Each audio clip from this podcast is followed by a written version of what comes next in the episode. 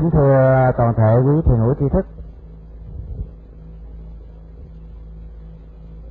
Hôm nay chúng ta tìm hiểu về à, các quy luật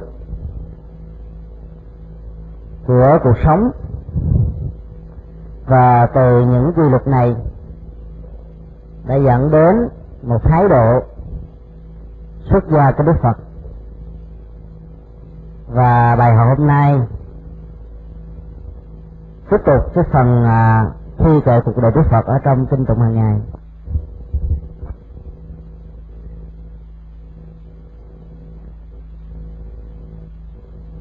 Trong phần này chúng ta sẽ tìm hiểu về à, ba cái quy luật khác nhau. Thứ nhất đó là quy luật đấu tranh để sinh tồn và phát triển. Thứ hai đó là quy luật vận hành của vũ trụ hay còn gọi là quy luật. Và cuối cùng đó là quy luật phát triển tâm linh. Thì ba quy luật này tương tác với nhau. Và cũng thông qua đó,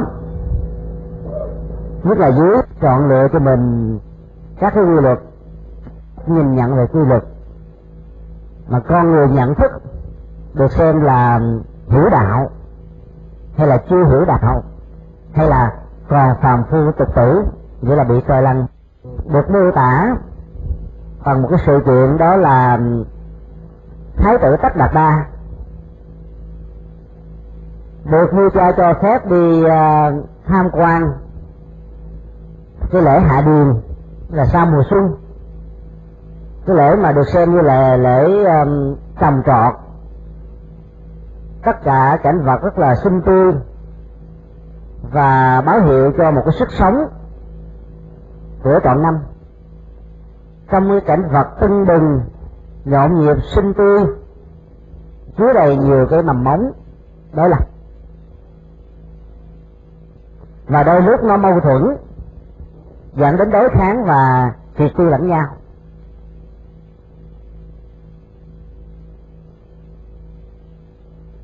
Cái lễ hạ điền đó được mô tả như thế này đó là đời đầy cảnh khổ trái ngang, vô thường, vô ngã tìm hàng đắp đời chẳng phải đẹp màu tươi sắc, như thoảng qua ánh mắt muôn người. Bốn câu này phản ánh về bản chất của cuộc đời và cái cách thức mô tả. Dường như là bi quan thế mà nó gợi cho mình về à, một cái cách nhìn chứa đầy màu sắc của sự khổ đau, của tan thương và gần như là trong bản chất thật của sự vật. Không có gì là an vui và hạnh phúc. Cái cách mô tả này làm cho rất nhiều người hiểu hiểu lầm đạo phật, và cho rằng đạo phật là bi quan và yếm thế chán chường cho nên là tô đen sự vật. Tức là nó có hai quan điểm. Nhìn về bản chất của thực tại. Quan điểm thứ nhất đó là tô hồng. Tức là giờ cuộc đời này nó có khổ đau, hay là nó có những điều ngang trái, nghịch lý. Người ta vẫn cho nó là đẹp. Đẹp đến độ là không có chỗ để chơi thì cái quan niệm nhìn nhận đánh giá sự vật như vậy được gọi là tô hồng thực tại. Cái nhìn đối lập đó là bơ đen thực tại. Có nghĩa là nó không đến nổi mà người ta nói quá mức, quan trọng quá vấn đề, làm cho mọi người khi nghe mô tả qua là giật mình, lo sợ và từ thái độ giật mình lo sợ đó, gần như là có thái độ trốn tránh thất vọng, chán chường và do đó, hai thái độ nhận thức này dẫn đến hai thái độ ứng xử khác nhau. Cái người nhìn cuộc đời bằng ánh mắt tô hồng, có vẻ rất là lạc quan. Mặc dầu cái nền tảng của sự lạc quan đó nó không có gì để chứa đựng hết, không có gì để mà đặt lên, nhưng mà họ vẫn cứ lạc quan. Và cái nhìn mà bôi đen á, thì trở nên là bi quan và tiêu cực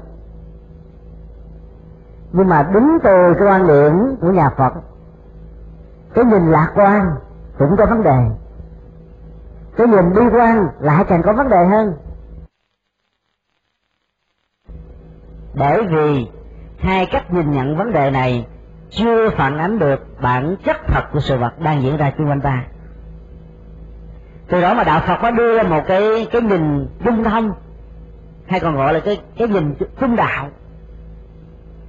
cái nhìn trung đạo không thể hiểu ở trên nghĩa đen tôi nghĩa là giữa đường, trung đạo là giữa đường. Hay là trung đạo là đứng giữa cái bi quan và cái lạc quan, cái tô hồng và cái bôi đen, mà là vượt lên trên hai cái này. Liệu chúng ta có một cái cách nhìn vượt lên trên hai cách đó hay không? Nhà phật khẳng định là có. Rất đơn giản. Nhìn đúng với bản chất của sự vật đang diễn ra thì cái nhìn đó được gọi là cái nhìn trung đạo, chánh kiến. Là nhìn đúng. Và nhìn đúng như bản chất sự vật đang diễn ra không phải chuyện dễ. Chúng tôi nêu một ví dụ về vật lý thôi. Các nhà khoa học, chúng mình chúng ta thấy một điều. Khi mà mình nhìn thấy một ngôi sao nào đó từ ban đêm, ánh sáng nó lấp lánh, tương phản vào trong thần kinh thị giác của chúng ta tiếp nhận hình ảnh ánh sáng đó là đưa vào trong thần kinh trung ương để nhận thức rằng đây là một ngôi sao đang lấp lánh.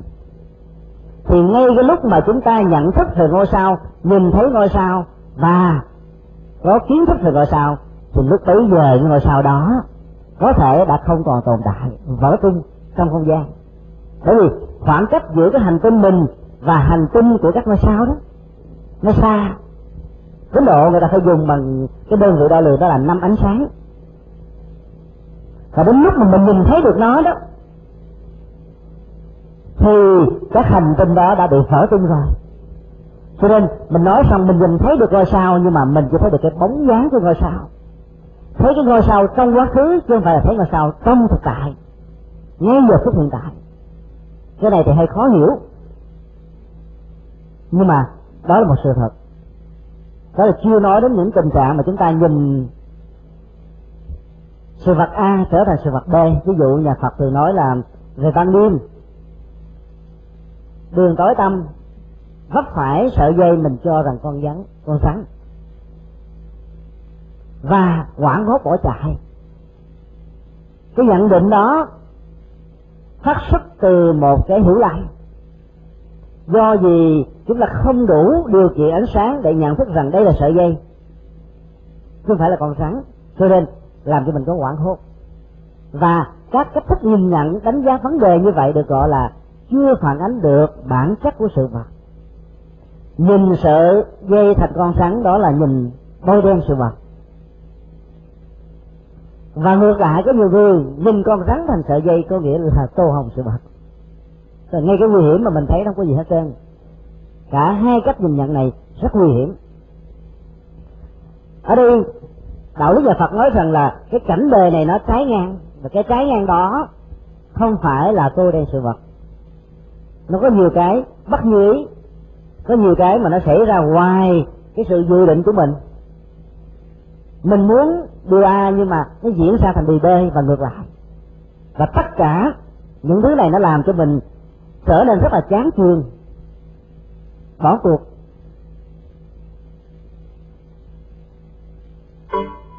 Bất mãn có thể có hai thái độ đối lập nhau.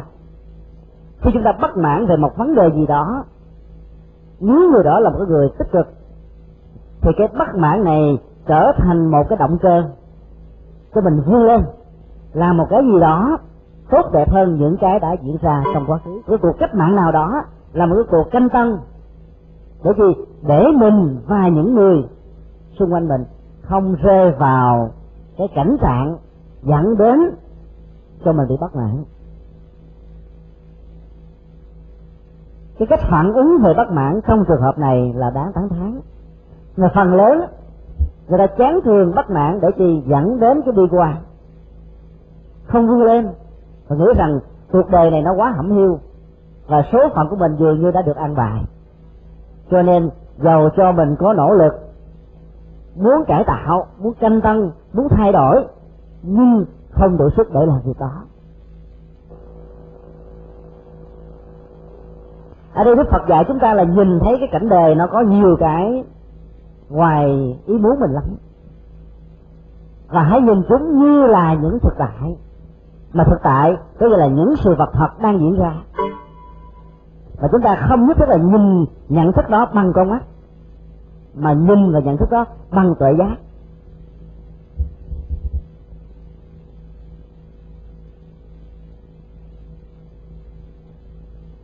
Khi mình mạnh dạng, đối đầu với thực tại, có nghĩa là cái khổ đau đang trước mắt chúng ta chúng ta đối đầu với nó, thì khổ đau sẽ có dịp được chuyển hóa. Một người mà sợ chết nhìn thấy mũi kim là thấy đau rồi. Nhưng mà nếu như mình muốn vượt ra khỏi cái thực tại khổ đau của mũi kim này, không có cách gì khác là hãy nhìn thực diện với nó chứ còn lúc đó mà mình nhắm mắt lại, y tá đưa cái kim vô nhắm mắt lại thấy hướng qua chỗ khác, thì cái kim nó chưa đến da mình là thấy đau. Đưa vào chỗ trước là thấy đau gấp đôi, đưa vô nữa là thấy, có thể bật hét lên cũng được. Cho đó bởi vì chúng ta không dám nhìn thực tại mà nhìn vào nó thì nó hết đau. Ban đêm mình sợ ma, bóng tối dày đặc. Và phản ứng thông thường của người sợ ma là gì? Chung về lại. Mà càng tin thì càng sợ. Bởi vì mình nằm ở trong cái mền, làm sao chạy? Cho nên lúc nào mà sợ ma cứ mở con cái mền ra nói là ma đâu hãy hiện ra đây, là hết sợ liền. Mà có ma đâu mà sợ. Ảo giác phần lớn là ảo giác. Còn nếu mà có ma thật á, lúc chúng ta đang thức mà nó hiện rồi về, mới là ma thật. Còn trong giấc ngủ mà nhìn thấy ma, bị ma đè, thì tất cả những đó thuộc về ảo giác. Và cái ảo giác đó cộng với cái nỗi sợ hãi, bắt nguồn từ những nhận thức thiếu chính chắn.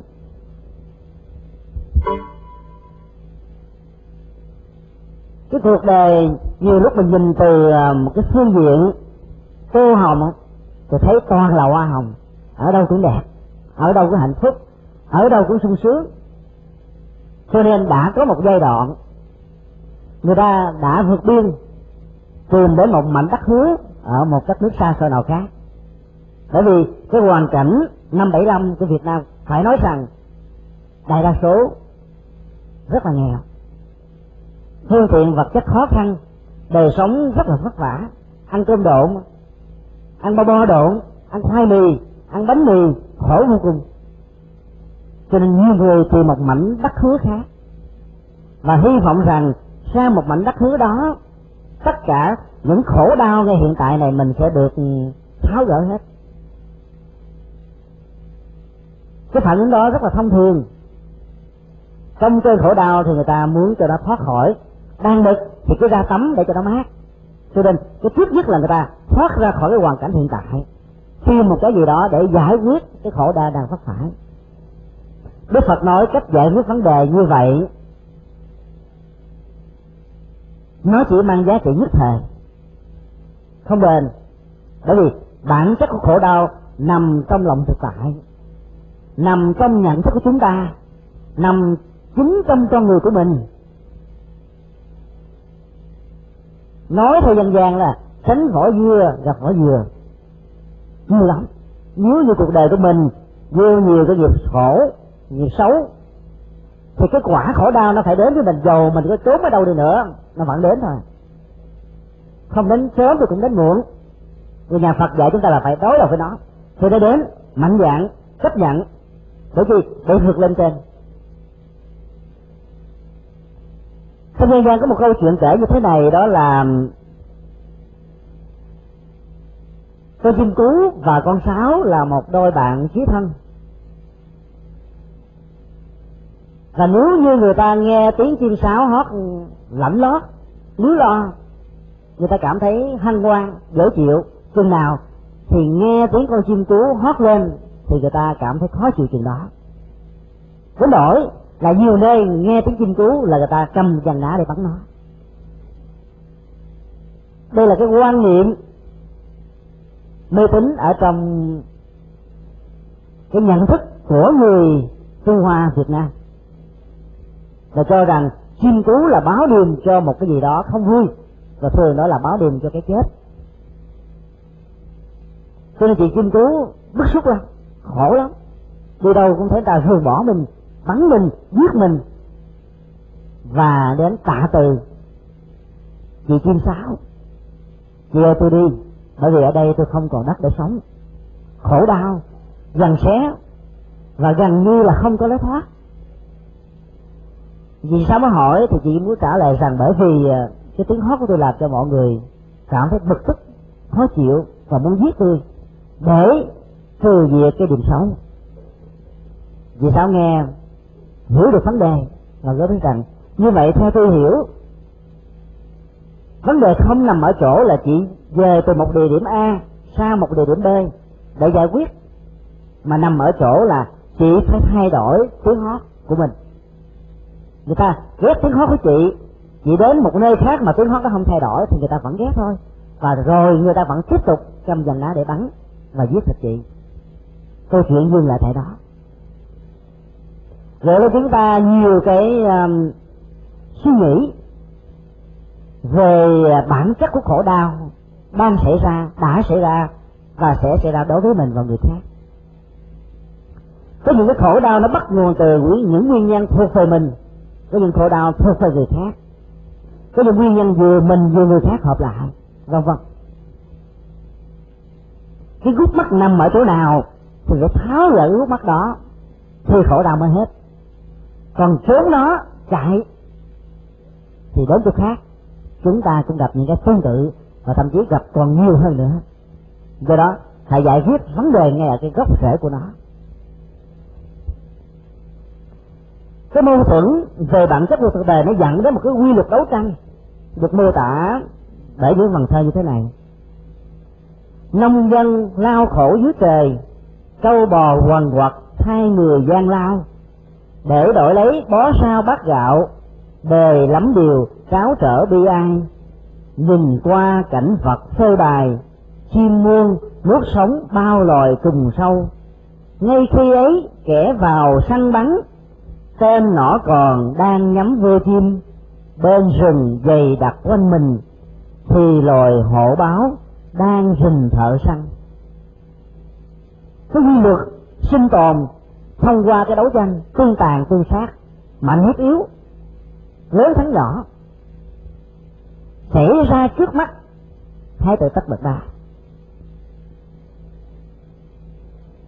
để kiếm lấy một cái uh, sự sinh tồn hay là cái quy luật sinh nhai thì người ta phải rất là khổ đau rất là vất vả làm lụng bằng nhiều phương cách mà nhiều khi không đủ tiền để sống rồi nhiều người trong số đó cảm thấy rất là buồn buồn chán buông sự nghiệp, tìm một cái khác.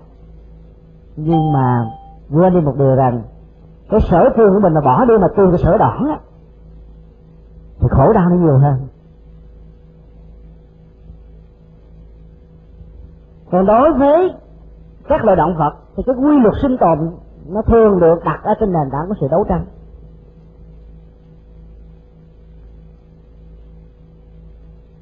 Chim thì ăn các loài trùng sâu để tồn tại. Rồi thợ săn thì bắn chim để mà làm thịt để nhậu. Thì trong lúc mà đang bắn như vậy thì ở trong rừng sâu các loài thú dữ đang thực phồ để mà xé xác người thợ săn đó. Và cứ như vậy mạnh hết yếu lớn lớn hết nhỏ. Đó là quy luật vận hành và phát triển của thiên nhiên chưa có tiến hóa và bản chất của loài vật là như vậy. Có nhiều loài động vật chỉ ăn thịt để tồn tại, cho nên nó phải tấn công và giết chết đi những loài vật yếu hơn nó để tồn tại. Và cái nghiệp đó mới sanh ra đã gắn liền với bản chất hung dữ và tinh ma. Trong xã hội loài người, ý thức được phát triển. Mà dù con người à, trước đây, vài mươi thế kỷ tranh giành quyền lực với nhau, trở thành vua, xưng bá, xưng hùng, cũng dựa trên nền tảng của quyền lực và sức mạnh. Và ai có quyền lực, có sức mạnh người đó được gọi là chân lý, quyết định hết tất cả mọi sự vật hiện tượng trong cuộc đời. Nhưng mà cái giai đoạn đó bây giờ không còn nữa. Và người ta đang sống trong một cái môi trường dân chủ được đề cao. Cho nên ai làm phi pháp, ai làm sai, thì luật pháp sẽ cai trị. Mặc dầu có nhiều người theo luật pháp vẫn chưa có nghiêm minh. Nhưng mà cái luật nhân quả, xác quyết các vấn đề đó không bao giờ sai trái. Cho nên đối với nhà phật, là một người phật tử, chúng ta không thể vận dụng cái quy luật đấu tranh để tự sinh tồn mà chúng ta vận dụng người quy luật đó là phấn đấu để tồn tại và phát triển. Mình không xem người khác là một đối thủ của mình. Bởi vì nhà Phật dạy chúng ta có một cái hạnh tùy hỷ, tức là vui với thành công của người khác, vui với cái đẹp của người khác, vui với cái giàu của người khác, vui với cái hạnh phúc và an lạc của người khác.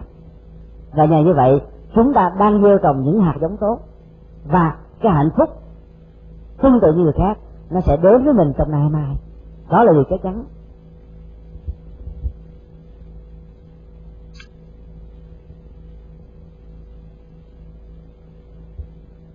Quy luật thiệt tiêu để sinh tồn là một cái quy luật. Nó phát xuất từ cái nhận thức sai lầm về bản chất của sự tiến hóa. Có nhiều người quan niệm rằng muốn về phát triển cần phải chia tiêu những thành phần đối lập. Bởi vì mình trở thành một ngôi sao sáng và không còn đối thủ, cho nên cái sự tại vị và thành công của mình được lâu dài. Sai lầm. Nhà phật nói, không có ban đêm thì ban ngày không thiết lập được. Không có ban ngày thì ban đêm không có giá trị. Mà nếu như vũ trụ này chỉ là ban đêm không sức sống của con người sẽ không tồn tại, bởi vì các cái chất liệu, ví dụ như diệp độc tố hay là ánh sáng của người cần cho sự phát triển của da và tế bào cũng như là cái vận hành của con người không tồn tại. Cho nên, gọi là đêm và ngày tương tác, hỗ trợ lẫn nhau. Cái mâu thuẫn trở thành một cái nền tảng để giúp cho tất cả cùng tiến hóa và phát triển. Vào một cái công viên nếu như nó chỉ có những đó hoa hồng, và trên những cây hoa hồng đó không có những cây gai, thì cái nét đẹp của nó không còn gì là nổi bật nữa. Nó phải có những cây cỏ dại, nó phải có những cây bông mười giờ, nó còn phải có những cái hoa, dâm bột, vân vân, nhiều loại khác nhau. Và mỗi một thứ như vậy, nó tạo thành một cái hương sắc. Cái này nó tô bồi cho cái kia cái kia tô bồi cho cái nọ dân gian Việt Nam thường có những câu tục ngữ rất hay. Có thằng dở đỡ thằng khôn. Nhờ cái người kém thông minh đó mà người thông minh đó được nổi bật. Chứ nếu như toàn bộ một cái cộng đồng, một cái tập thể nào đó mà toàn là những người giỏi không á, thì những người giỏi này trở thành bình thường. Tại vì đâu có đối tượng để so đâu. Cho nên thay vì mình cùng hỗ trợ, mình phải biết thương yêu, mình phải biết nâng đỡ những người kém hơn mình thì những người sống trên cái quy luật là cạnh tranh tương tàn, đấu tranh tương tàn đó, họ không biết và họ muốn chia tư những cái gì thua mình, ngang mình hoặc là hơn mình. Và khổ đau bắt nguồn từ những quan niệm như vậy. Cho nên nhà Phật dạy chúng ta là phát triển trên quy luật đó là hỗ tương, thậm chí vận dụng cái đối lập trở thành một công cụ để phát triển. Cái khổ đau trong cuộc đời do vì cạnh tranh. Ví dụ như hai người nghèo mà đi với nhau, mặc cùng một bộ đồ, thì không ai cảm thấy khổ trơn mà đứng trước một cái người mà gọi là ăn mặc sơn trụ, sang trọng, mình cảm thấy mình có cái gì đó. Bức xúc. Bởi vì do vì mình so sánh người khác bước lên, thì mình khổ. Rồi có nhiều người cứ bước xuống, thấy người ta thua mình kém hơn mình nghèo mình, cho nên cảm thấy hạnh phúc. Và hạnh phúc này nó thuộc là hạnh phúc giả tạo. Đặt trên nền tảng của sự thỏa mãn do so sánh mình với những người thấp kém hơn. Dưới mình, hai thái độ so sánh và nhận thức đó không cần thiết cho sự phát triển.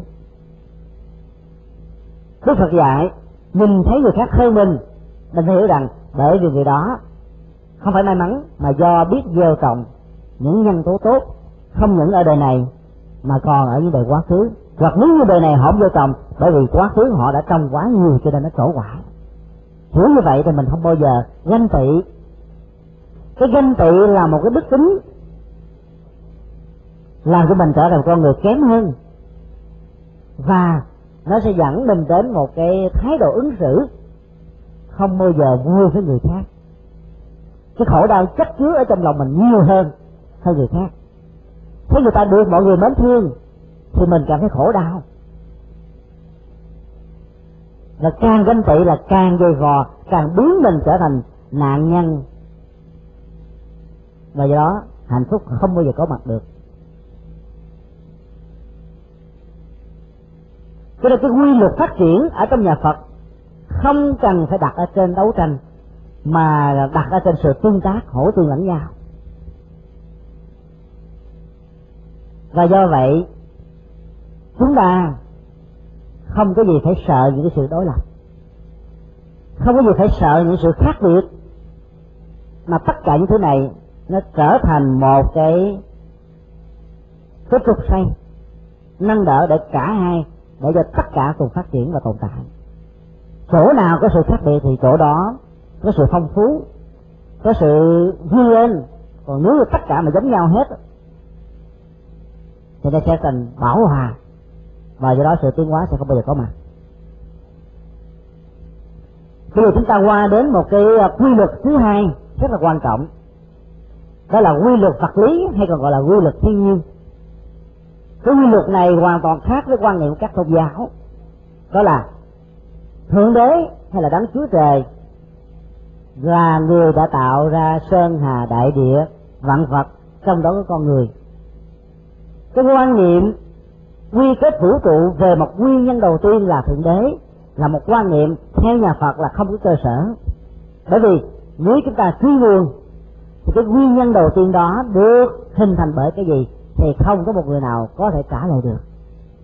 Bất quá, để người ta đưa ra lý thuyết, nguyên nhân đầu tiên đó không có nguyên nhân tạo thành nó là cùng. Bởi vì chúa là siêu việt, chúa là vượt lên trên, chúa là tất cả.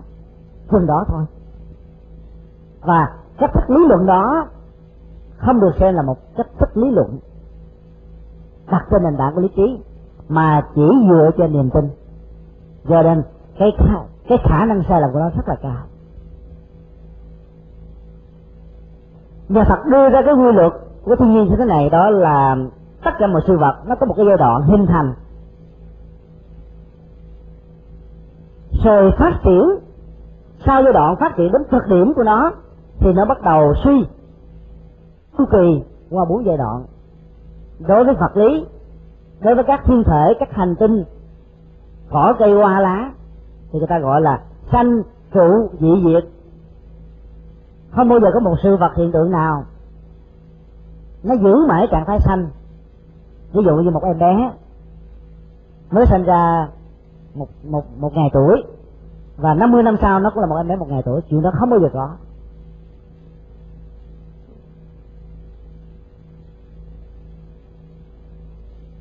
Đối với con người thì cái quy luật này nó được thay đổi. Ý luật như vậy nhưng mà cái cách dùng từ có thay đổi đó là sanh lão bệnh tử. Có nghĩa là sanh ra, lọt lòng mẹ, rồi lớn lên thành niên, rồi phát triển thành người già.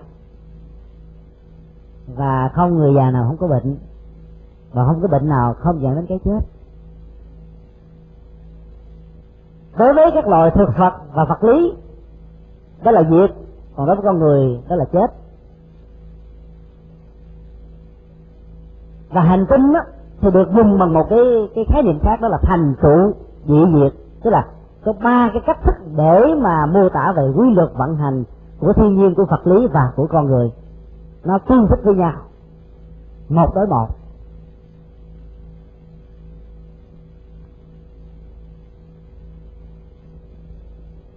Lịch sử kể lại chúng ta rằng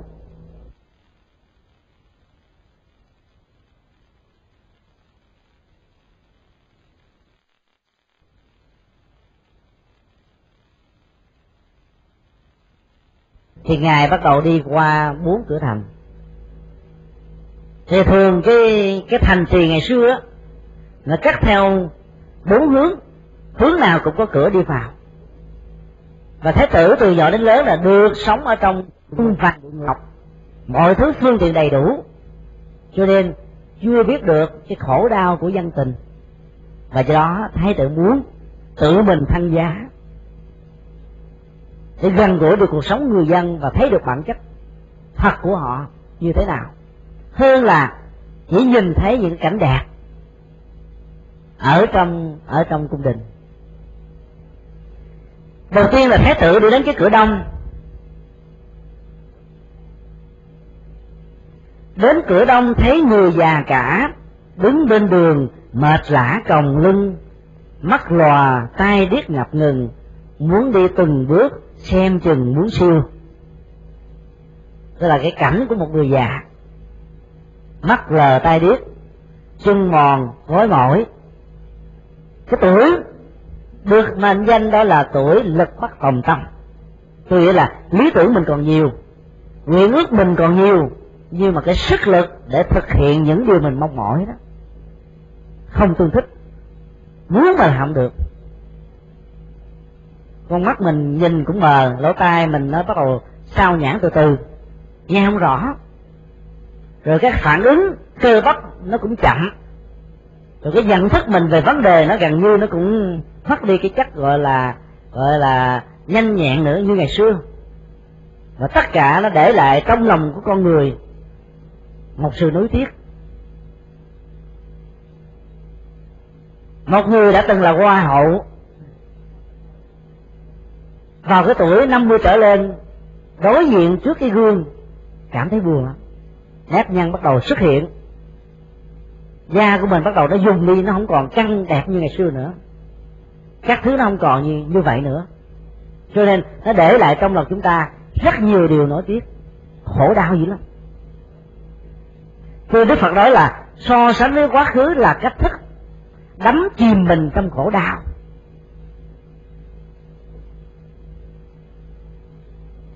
Nhà phật thường nói cái tuổi về già đó là tuổi hồi đó. Tức là cái người lớn tuổi lúc nào cũng hãnh diện tự hào cái thời trai tráng.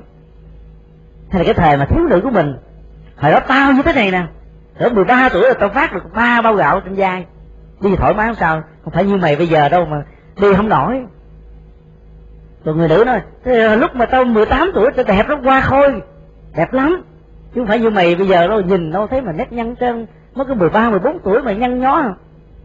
Tức là người ta nghĩ về quá khứ để tự hào về chính mình rằng mình như thế này mình như thế nọ. Và sau những cái suy nghĩ tự hào đó, đó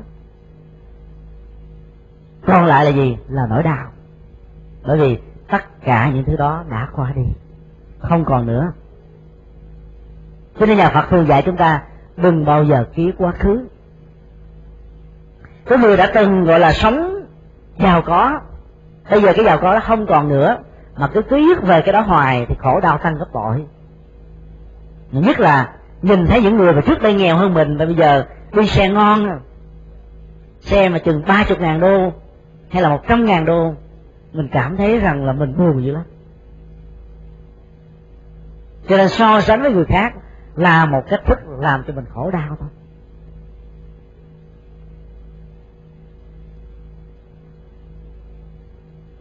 Đức Phật dạy chúng ta hãy nhìn vào bản chất của sự vô thường Tuy là cái nguyên lý không thường còn. Nguyên lý này nó vận hành Theo cái chuỗi thời gian quá khứ hiện tại và vị lai.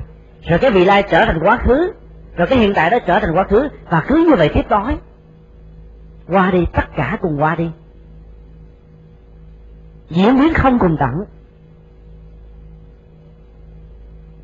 Cái đẹp của quá khứ bây giờ không còn nữa Cái giàu của quá khứ bây giờ không còn nữa cái danh giá địa vị, quan tước, chức quyền, đến đến một lúc nào đó, nó cũng phải giả từ chúng ta. Và có chăng, theo với chúng ta một cách rất là trung thành dù cho mình có xua đuổi nó dù cho mình có không cần nó đến, nó vẫn đến với mình, nó vẫn theo mình. Đó là hành vi tạo tác. Đức Phật nói, cái này cũng quan trọng. Còn cái nét đẹp, cái thành công, cái giàu có, cái địa vị, tất cả những gì mà nó bám lên con người của mình, chẳng qua chỉ là những viên đá ở trên lề đường thôi. Còn chuyện người bộ hành thì người bộ hành cứ phải đi. Cứ phải vì những thứ này mà mình đứng lại. Cuộc đời là một cái cuộc hành trình dài và chúng ta phải cắt bước. Ai dừng lại người đó là kẻ thất bại. Mà đi, giả sử có phải vấp ngã, có phải đứng lên, vươn lên, đi tiếp tục.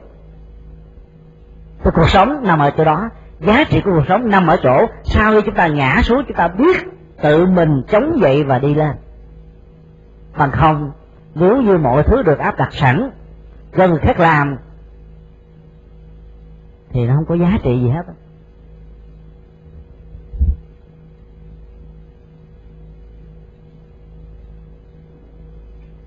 Cái quy luật vô thường của cái già, nó sẽ dẫn đến cái quy luật của cái bệnh. Ngoài ra có nhiều người chưa già mà đã bệnh, bởi vì các cái cơ quan, các cái tế bào, hoặc là do thiếu vận động, làm việc không có nghỉ ngơi thích hợp. Ăn uống rồi là chỉ thỏa mãn cái hương vị mà không đặt nặng về phương diện dược liệu, dẫn đến cái bệnh. Cho nên giàu chưa già mà họ đã bệnh. Tuổi chưa cao nhưng mà cơ bắp và sự vận hành của thân thể đã trở thành già nua và cái bệnh nó sẽ xuất hiện. Nói chung cái nguyên lý già không nhất thiết đặt ở trên cái chuỗi của thời gian, mà già đặt ở trên bản chất của sự vận hành nội tại trong đó.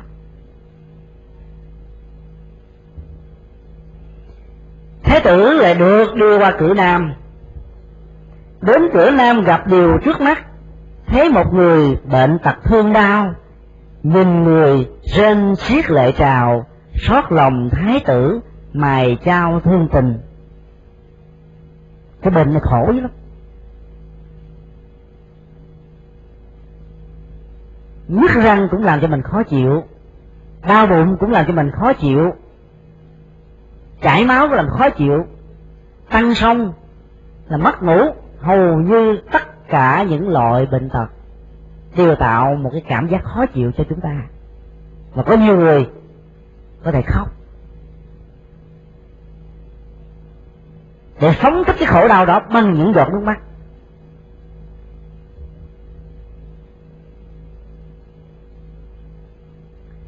Theo nhà phật, đau nó thuộc về vật lý. Ví dụ chúng ta đau chân, đau tay, đau đầu, đau bệnh, thuộc về vật lý. Còn cái khổ nó thuộc về tinh thần, thuộc về nội tâm. Mặc dầu cái tinh thần, cái nhận thức của con người nó không thể tách rời khỏi cái cơ thể vật lý này. Hai cái nó hỗ hỗ tương với nhau. Nhưng mà biết cách, chúng ta vẫn có thể khống chế được cơn đau. Cho nên nhà Phật không bao giờ chấp nhận thành ngữ kép là khổ đau. Có nghĩa là dân gian quan niệm, cái khổ, cái đau về vật lý dẫn đến cái khổ về nội nội tâm hay nỗi khổ về tinh thần và ngược lại, cái nỗi khổ về tinh thần nó dẫn đến chúng ta xa đọa và gần như là mất cái nhựa khí và khổ đau về vật lý. Nhà Phật nói không.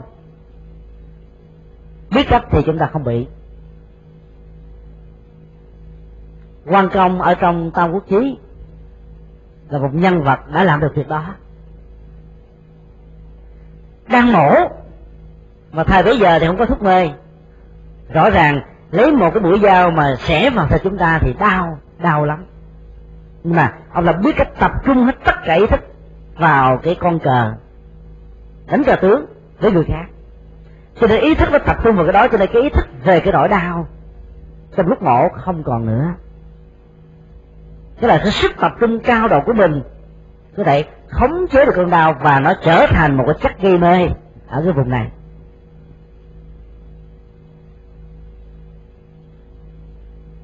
Còn trong kinh điển đức phật mô tả, có một lần ngài bị bệnh.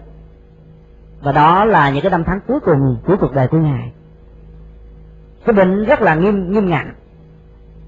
Và đức phật đã vận dụng thiền định để mà chuyển hóa cơn đau, vật lý, để không làm cho đó khống chế tinh thần của chúng ta. Đức phật phải nhập sơ thiền, rồi nhị thiền, rồi tam thiền, rồi tứ thiền không có biên thứ tức vô biên xứ. Phi tưởng với phi tưởng xứ và vô sự xứ. Rồi cuối cùng diệt thọ tưởng định. Cái này mới cái là mấu chốt của vấn đề. Diệt thọ tưởng định là một cái loại thiền định mà trong đó cái dòng chảy của cảm xúc, của cảm giác và nhận thức không còn hiện hữu. Đau khổ bắt nguồn từ đâu? Từ cảm giác của chúng ta, từ nhận thức của chúng ta nếu như mà chúng ta mất đi cảm giác ở bàn tay, một người nào đó lấy búa đặt vào lòng bàn tay này, chúng ta không bao giờ có cảm giác đau. Cho nên đau hiện hữu trên nền tảng của cảm giác và nhận thức giác quan. Cho đó, đức phật đã vận dụng cái thiền không còn sự hiện hữu của dòng thọ, dòng cảm thọ và nhận thức, cho nên cái đau tự động biến mất. Nói một cách khác, ngay cả đức phật, cái già vẫn xuất hiện như một quy luật rất là tự nhiên của vật lý. Cái đau bệnh từ cái già vẫn phải xuất hiện như một quy luật rất là tất yếu. Cho nên, nếu như cái đau, cái bệnh nó đến với mình, đừng khủng hoảng, đừng sợ hãi bởi vì chính đức phật cũng bị những thứ đó. Vấn đề ở chỗ là chúng ta làm thế nào để cái nỗi đau của vật lý thân thể không kéo theo cái nỗi đau của tinh thần? Tương tự, làm thế nào để cái cái khổ hay cái nghèo của đời sống vật chất không dẫn đến cái khổ đau của đời sống nội tâm? Nhiều người nghèo quá thành khổ. Trong kinh nói là bằng tùng đa quán. Người nghèo sơ nghèo sát, tánh tình rất là, gọi là, rất rỗng. Oán trách, than phiền, bực tức. Cho nên, bao giờ cũng bất mãn đối với những gì xảy ra đối với mình. Nhưng mà đức phật dạy, người có trí tuệ, đừng bao giờ để những thứ đó chi phối không khống chế mình thời kỳ đó khi chúng ta làm nhiều việc làm mà vẫn phải bệnh vẫn phải đau rồi chúng ta có cầu nguyện đức phật mà cái bệnh cái đau nó vẫn còn đừng có chán nản. Bởi vì đó là quy luật của nhân quả. Không phải rằng chư phật không độ chúng ta mà bởi vì những điều mà chúng ta là gieo trồng về những cái hạt nhân về những cái nguyên nhân dẫn đến cái đau cái bệnh đó, nó vẫn còn cái sức để nó còn tiếp tục ở với mình. Cho nên vấn đề ở chỗ là chúng ta phải tìm đến nguyên nhân để mà trừ nó, chuyển qua nó thì nó sẽ hết. Còn cầu nguyện thông thường không giúp cho mình thoát khỏi vấn đề. Và đức phật đã qua đến cái cửa cửa thứ ba đó là cửa tây. Ra cửa tây lại nhìn người chết, sát bên đường, nhê nhết tanh hôi rồi bu kiến đậu nặc mùi, sát sinh gớm ghiếc giữa người lại qua. Cái chết rất là khủng khiếp không ạ. Bởi vì nó phân định giữa âm và dương. Giữa cái còn và người mất, giữa cái núi tiếc và cái hiện thực, giữa cái đau buốt da cái đau rơi nước mắt, cái đau làm cho nhiều người phải cung quẩn cái đau làm nhiều người phải buông bỏ hết tất cả mọi thứ. Và tiếc và cái hiện thực.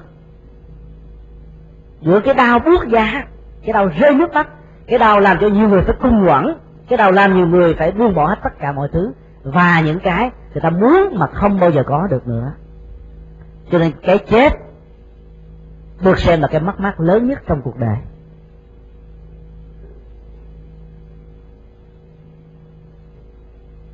Trong kinh phật có kể một câu chuyện đó là có hai mẹ con. Người mẹ tên là Hisa Gotami sinh một đứa con đầu lòng. Bà thương người con nghĩ lắm bởi vì chồng của bà đã đi đến với người khác. Cho nên tất cả những cái tình thương chồng được dồn cho tình thương vào đứa con. Và khi đứa con này qua đời, hụt hẳn, mất hết tất cả. Cái nỗi đau dần sẽ thiêu đốt bà từng giây từng phút. Nhưng mà với một cái tình thương gia diết mà không muốn cho đứa con mình vĩnh viễn xa lìa khỏi bàn tay của mình. Cho nên vẫn còn nơi một hy vọng, đó là tìm được thuốc trường sinh bất tử. Vì rất nhiều người, rất nhiều thầy, nhưng mà đứa con vẫn phải chết. Và người ta mách bảo bà hãy đến với đức phật thích ca. Thì đức phật bảo với bà rằng, tôi có thể làm cho con của bà sống lại với một điều kiện. Và ta mừng lắm.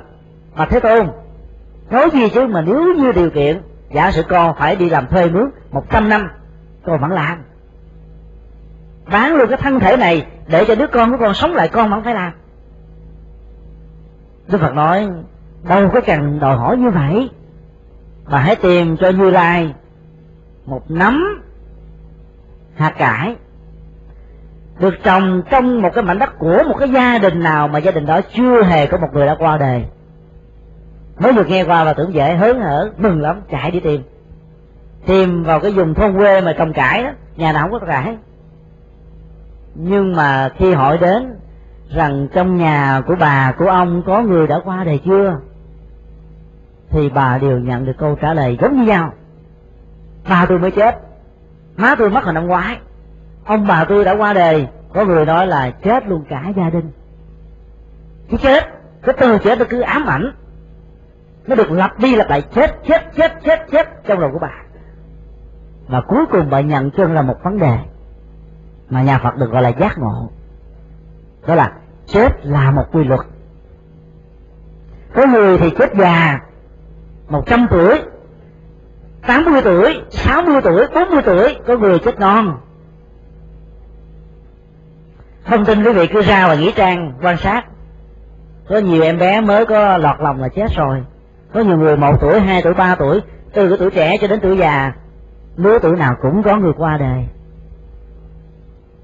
cô phần cận thị thiếu niên lai, và thậm chí phần lớn những cái mộ nó thuộc về giới trẻ, nhiều hơn bởi vì họ phải chết do chiến tranh không không?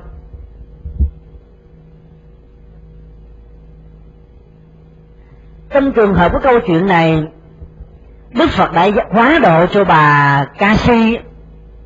Không phải bằng thần thông, không phải bằng phép màu, cũng không bằng cái tình thương là đơn thuần, mà bằng một cái tình thương rất là đặc biệt. Đó là giúp cho bà hiểu được rằng sống chết là một quy luật, mà cái gì là một quy luật thì cái đó không bao giờ thay đổi. Cho nên trong kinh dược sư có một cái câu như thế này rất là hay. Mặt trời vốn tạo ra cái sức nóng. Mà đức phật nói rằng, mặt trời có thể trở thành lạnh, mặt trăng có thể trở thành nóng. Núi tu di có thể bị sụp đổ. Nhưng mà những lời đức phật nói ra về quy luật của cuộc đời, sanh lão bệnh tử không bao giờ trái ngược nhau. Mấy ngàn năm trước nó vẫn vậy hiện tại nó vẫn vậy. Mấy ngàn năm về sau, nó vẫn phải tiếp tục như vậy. Và cuối cùng, thái tử đi qua cái cánh cửa thứ ba cửa hành thứ ba. Tức là nhìn thấy hình ảnh của một nhà tu rất là nghèo, rất là đơn sơ. Trên vai của ông ta chỉ có một cái hành lý, đó là một bộ đồ. Thực phẩm chẳng có gì cả. Sống rầy đây may đó bằng sự giúp đỡ của người khác. Nhưng mà trong con người đó, nó tỏ ra một cái chất liệu nào đó mà chúng ta có thể cảm thấy rằng đó là chất liệu của sự an lạc. Nó thể hiện ra rất là dễ. Không cần chúng ta phải là những người kinh nghiệm qua cái đó mới biết được bản chất của khổ đau và hạnh phúc như thế nào. Chỉ cần quan sát một người đang bị, gọi là, ghẻ, lỡ lối và khi mà sức thuốc vào người ta đau nhất, phải dãy dụ như thế nào thì ta biết được cái mức độ của cái đau và hạnh phúc cũng tương tự. Cái hạnh phúc, cái an lành của người đó nó được thể hiện bằng cái đi, cái đứng, cái nằm, cái ngồi, cái lời nói, cái cử chỉ, cái việc làm của người đó. Cái ánh mắt, cái nụ cười không bao giờ giấu được. Chúng ta có thể giấu một ngày, hai ngày, ba ngày, bốn ngày, nhưng mà vĩnh viễn chúng ta sẽ không bao giờ giấu được chúng cái niềm vui giả tạo, nó chỉ có tồn tại trong một thời gian. Không bao giờ lâu dài. Và đức phật nhìn thấy hình ảnh của nhà tù đó tóe lên một cái niềm hy vọng rằng tất cả ba cảnh tượng mà mình nhìn thấy đó là già bệnh chết như một quy luật, sẽ có một lối thoát. Lối thoát đó không phải trở thành vua.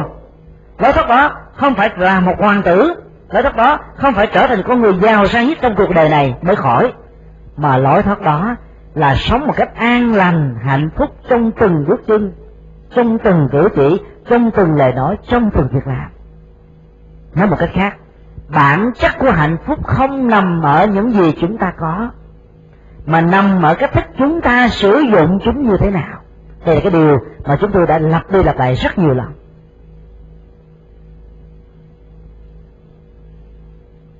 Một nhà tu rất đơn giản. Nhưng mà nhìn trên gương mặt của ông ta, chúng ta thấy được một cái sự hoan hỷ, an lạc, thảnh thơi.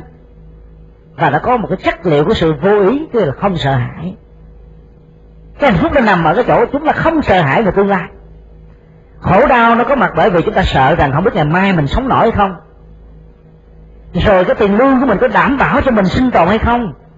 Những cái việc làm của mình bây giờ nó có bền bỉ hay không với mình?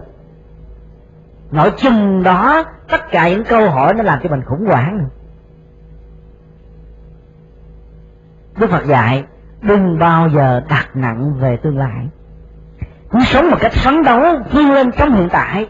Sống an lành trong giờ phút hiện tại. Và cái an lành hiện tại này là cái nhân. Để chúng ta có được cái an lành, hạnh phúc ở trong tương lai, nhân quả không bao giờ tách rời nhau như là bóng không bao giờ tách rời khỏi hình. Do đó đừng bao giờ mơ tưởng về cái gì mà nó chưa xảy ra. Có nhiều người chỉ sống ở trên nền tảng của những cái cái mơ tưởng. Nếu sống trên nền tảng của ký ức về quá khứ làm chúng ta buồn đau về những gì không còn nữa, về những gì mất mát, thì cái mơ ước về tương lai đó, nó làm cho con người của mình xa rời thực tế. Thay vì mình phải sống bằng hai đôi bằng chân ở trên mặt đất bằng. Phải vươn lên từ hai bàn tay và sống từ cái trí khôn của khối óc bằng cái năng lực lao động chân chánh để tồn tại. Thì người ta cứ mơ tưởng, trong tương lai nếu tôi là tổng thống, tôi sẽ như thế này, tôi sẽ như thế nọ. Nếu tôi là hoàng hậu thì tôi như thế kia. Mà trong khi đó, hoàng hậu tổng thống không biết chừng nào mới có. Cho nên, khổ đau vẫn tiếp tục tiếp diện với người đó. Như vậy là thông qua cái quy luật cạnh tranh, đấu tranh tương tàn. Và cái quy luật vận hành của vũ trụ là sanh trụ dị diệt thành trụ ngoại không, là sanh lão bệnh tử. Đức phật thế lên một cái quy luật thứ ba, rất là quan trọng. Đó là quy luật hạnh phúc của đời sống tâm linh. Và quy luật này, nó không đòi hỏi chúng ta phải có tiền bạc, ngọc ngà, châu báu, đầy đủ mà nó chỉ đòi hỏi chúng ta biết cách thức nhận thức, biết cách thức sống. Và biết cách thức đó chính là con đường mang lại hạnh phúc thật sự và lâu dài. Thì kỳ sau chúng ta sẽ tiếp tục học về cái quy luật thứ ba đó. Và từ đây cho đến tuần xa kỳ sám hối tế thì quý vị cứ thử suy nghĩ. Chúng ta sống hạnh phúc trên cái quy luật tâm linh như vậy, nó có phải là duy tâm chủ quan hay không? Nó có xa rời thực tế hay không? Hay là nó là những cái có thể có thực và đảm bảo được hạnh phúc lâu dài cho mình. Cứ suy nghĩ, rồi chúng ta sẽ thấy cái quy luật đó nó có giá trị rất là thiết thực đối với tất cả chúng ta. Nhất là những con người biết tôn trọng sự phát triển, sự thăng tiến trên nền tảng của những nỗ lực của bản thân, hơn là những gì người ta làm sẵn cho mình. Bởi vì tất cả những thứ làm sẵn đó. Rất là phập phền rất là vô thương. Không bền vững. Và suốt cuộc đời chúng ta phải mãi mãi là những con người lệ thuộc vào những thứ đó. Còn thì hạnh phúc, mất thì khổ đau. Và cuối cùng, hạnh phúc đó chẳng qua chỉ là nhất thời và không lâu dài. Thì kính mời quý vị hồi hướng. Và tuần sau kỳ sau chúng ta sẽ tiếp tục